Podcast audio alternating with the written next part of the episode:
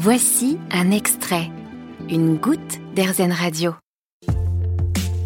Direction la Nouvelle-Aquitaine. Aujourd'hui est la ville de Bègles, tout près de Bordeaux, à la rencontre d'Élodie. Élodie fait partie de ces personnes qui ont changé radicalement de vie.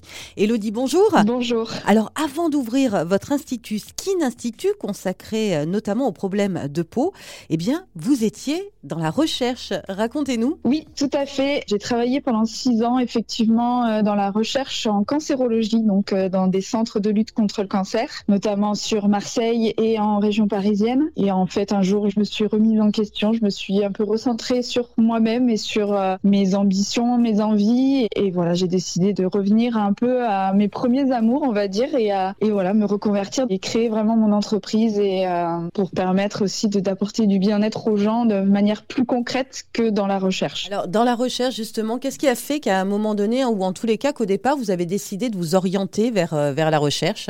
On va dire que c'était un peu l'éducation nationale qui m'a orientée, parce qu'en fait l'esthétique, j'ai toujours voulu faire ça, mais disons que j'étais bonne élève à l'école et l'éducation nationale m'a désorientée de cette voie en me disant que c'était un peu gâcher mes capacités, qu'il fallait que j'aille vraiment dans une filière générale. Bon, du coup j'ai suivi les recommandations, mais toujours dans l'esprit de quand même faire de l'esthétique un jour. Et puis en fait, de fil en aiguille, je me suis aussi passionnée pour la biologie, pour la science, et donc je me suis un peu résignée, on va dire, sauf que au bout d'un moment, on se rend compte que c'est pas ce qui nous fait le plus vibrer, en fait, un métier qu'on n'a pas forcément choisi, donc voilà. Qu'est-ce qui a été le déclic, parce que vous avez quand même fait des études? À quel moment vous êtes dit non, là stop, j'en peux plus? Quand j'ai vu aussi le domaine de la recherche qui était un peu particulier, qui est très politisé, c'est beaucoup dans la compétition, c'est beaucoup sur l'argent, c'était ça. Et puis j'avais ce manque en fait de contact humain aussi, parce que toute seule devant ma paillasse avec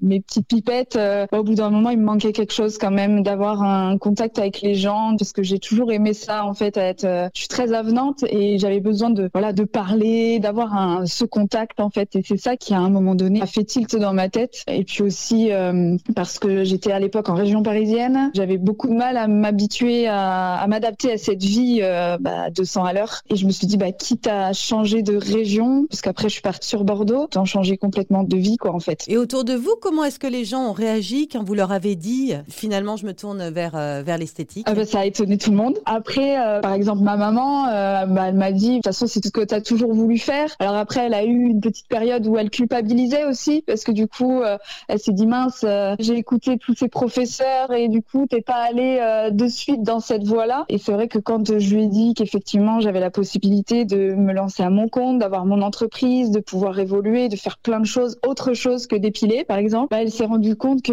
effectivement, c'était pas que ça l'esthétique. Et du coup, elle ressemble à quoi votre vie aujourd'hui ? Aujourd'hui, je me lève le matin avec le sourire, le plaisir de travailler. Enfin, j'ai même pas l'impression de travailler d'ailleurs, parce que c'est vraiment un métier de passion. J'ai aucun regret sur les choix que j'ai faits. Quand je vois le sourire de mes clients qui sortent de chez moi, de leur permettre de se sentir mieux dans leur peau, de régler leurs problématiques de peau, leurs complexes, c'est ma plus belle récompense, et j'ai enfin la reconnaissance de mon travail, chose que je n'avais pas forcément dans mon ancien métier. En fait. On sent que vous êtes à votre place. Oui.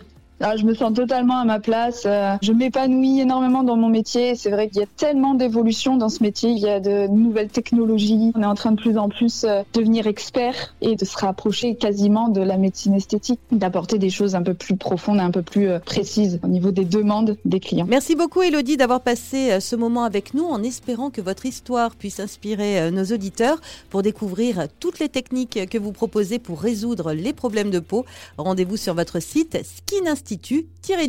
Bordeaux.fr. Vous avez aimé ce podcast AirZen ? Vous allez adorer AirZen Radio en direct.